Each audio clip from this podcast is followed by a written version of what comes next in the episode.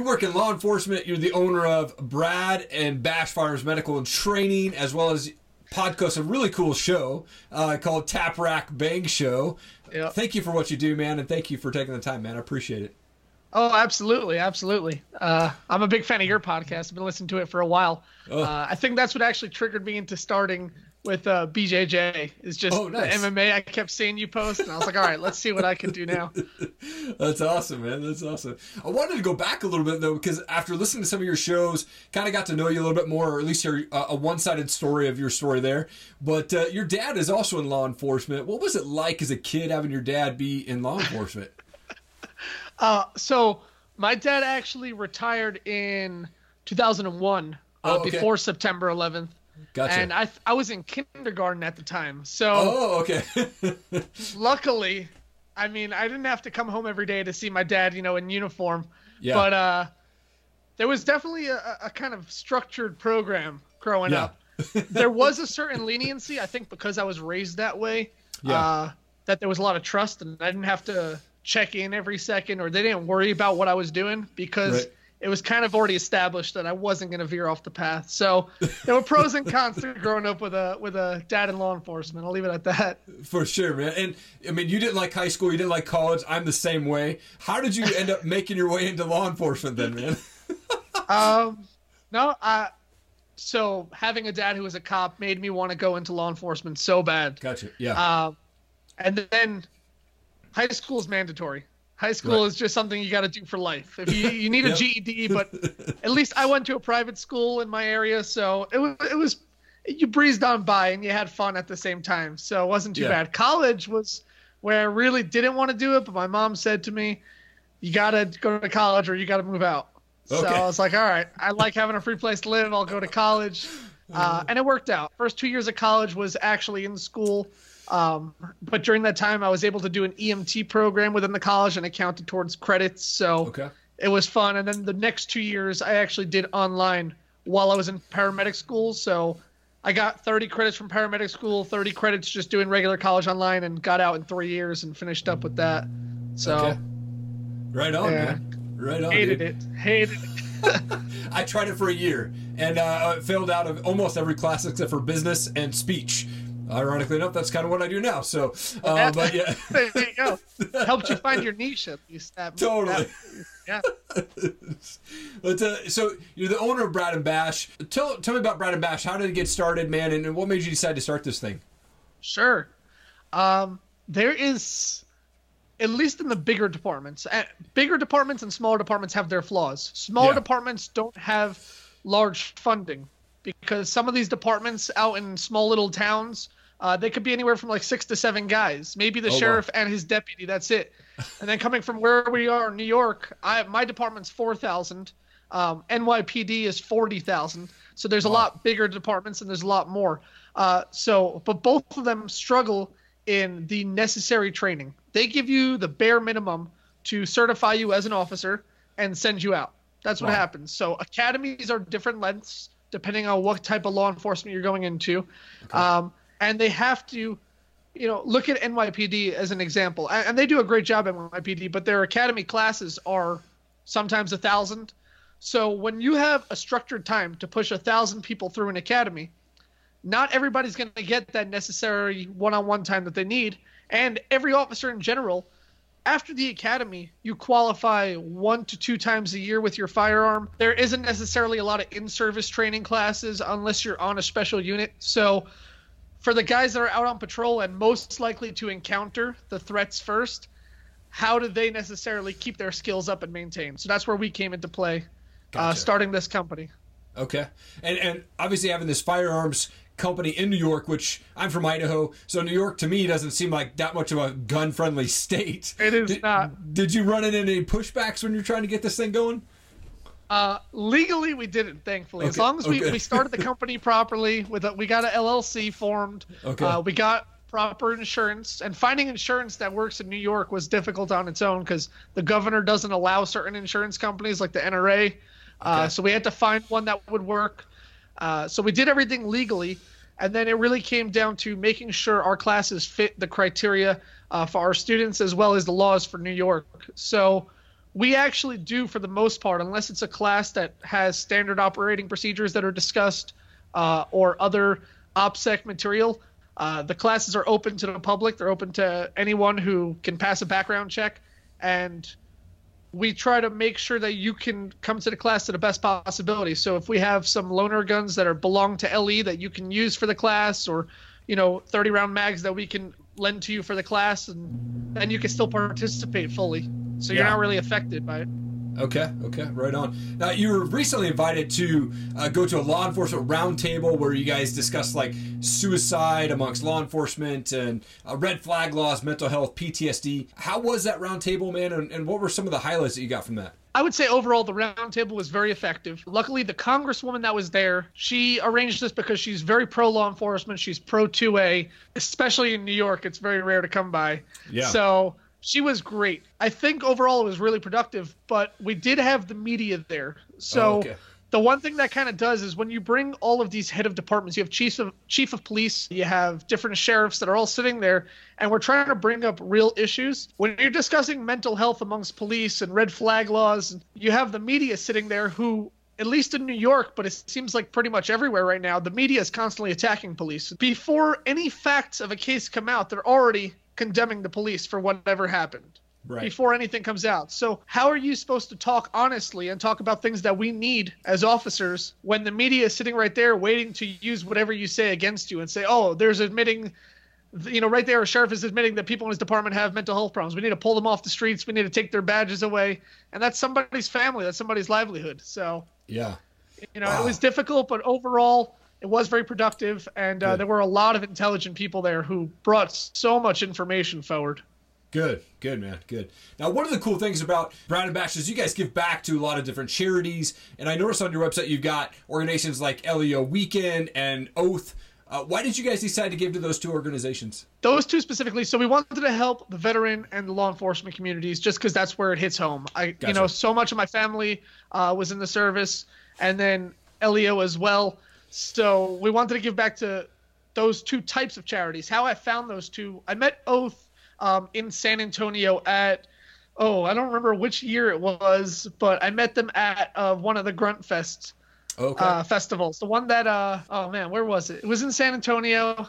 It was a good time. A couple years ago right. and Oath was there. They brought some of their people out, some of the vets who, you know, they, they only work with disabled American veterans who can no longer do what they love to do because of their disability. So they make it possible for them. So Gotcha. they brought them out from about six hours away, somewhere else in Texas. I got to meet them there and I just fell in love with the organization, fell in love with the people. Those two veterans were awesome. It was a couple. She was a medic and he was uh, 11 Bravo and they met in the service, both injured, and now they're married.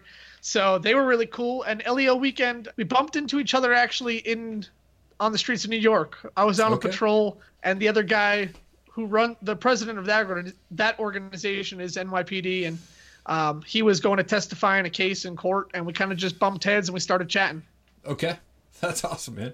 Now, Yeah. I wanted to, to talk about your podcast, uh, Tap Rack Bang, because it's an awesome show, and uh, you do the show with a co-host, uh, Lindsay Fassler, right?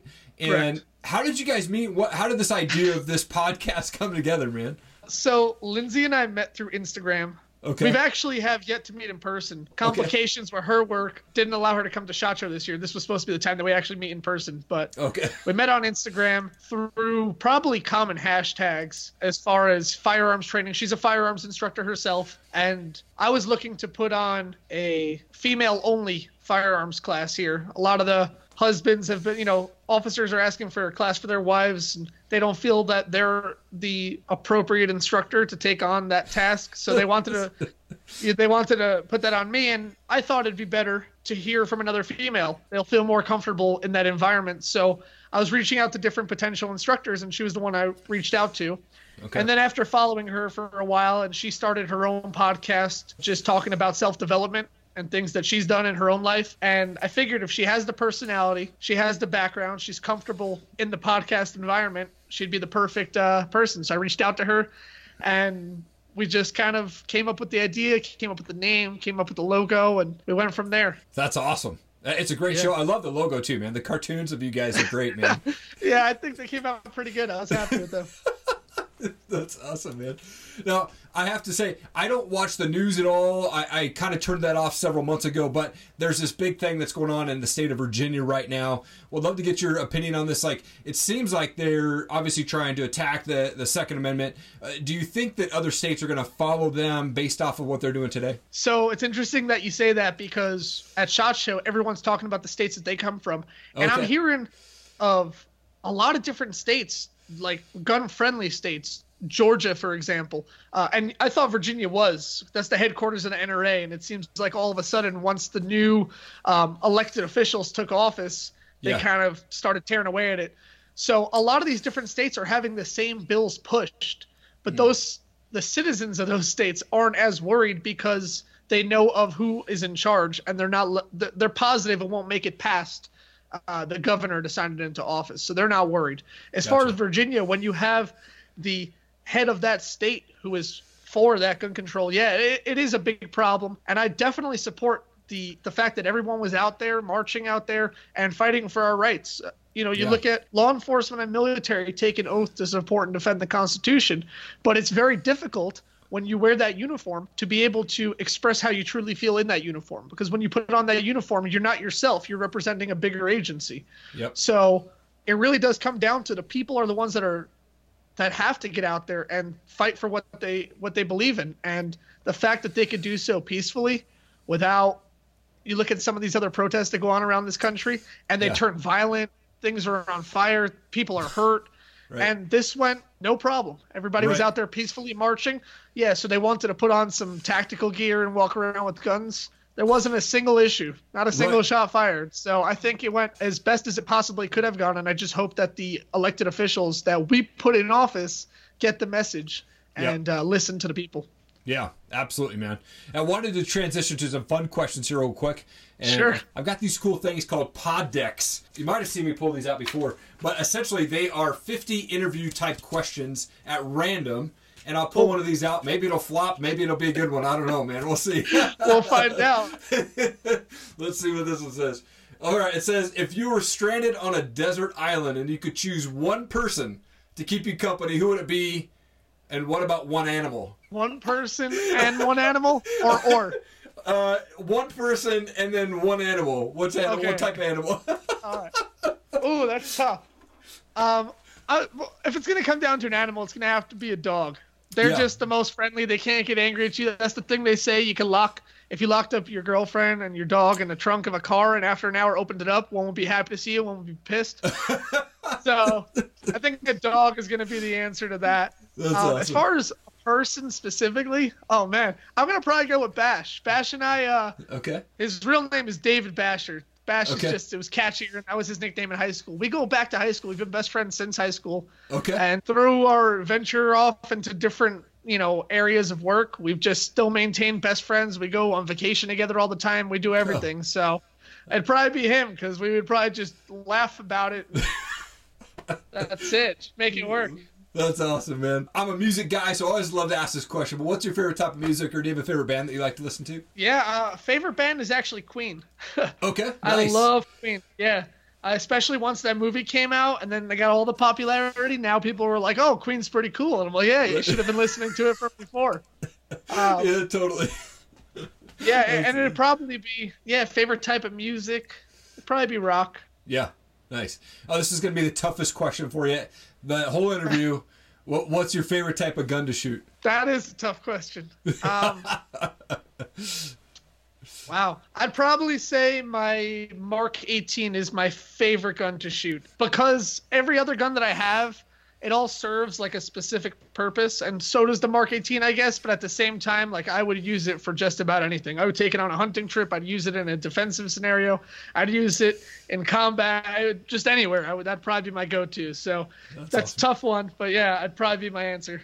Cool, man. Uh, Brad, I wanted to also give you an opportunity, just give a shout out to uh, your co-host, your uh, business partners, whoever, family. The the camera's all yours, man. Oh, I appreciate that. Wow, I have to start with family because if Yeah. they hear this podcast and they don't hear me uh, say anything about them, I'll probably get in trouble for that. So let I'm just gonna say family and get out of the way. I got a big family; it's easier Sure. to do that. yeah, I'll just run down really quick. If you guys, you know, want to go follow some awesome pages, if you're looking for training, Brad and Bash it's at Brad and Bash for Instagram and Facebook. That's where you can find us. Our website is bradandbash.com as a list of all of our upcoming classes, as well as a, a, section that you can fill out if you want us to come to you. So we got offers from Florida recently, different ranges that they want to have us come out as guest instructors out there and bring what we do from New York out there. So check that out. Tap Rack Bang podcast. We're still new, still working hard. We're trying to record episodes to get them out.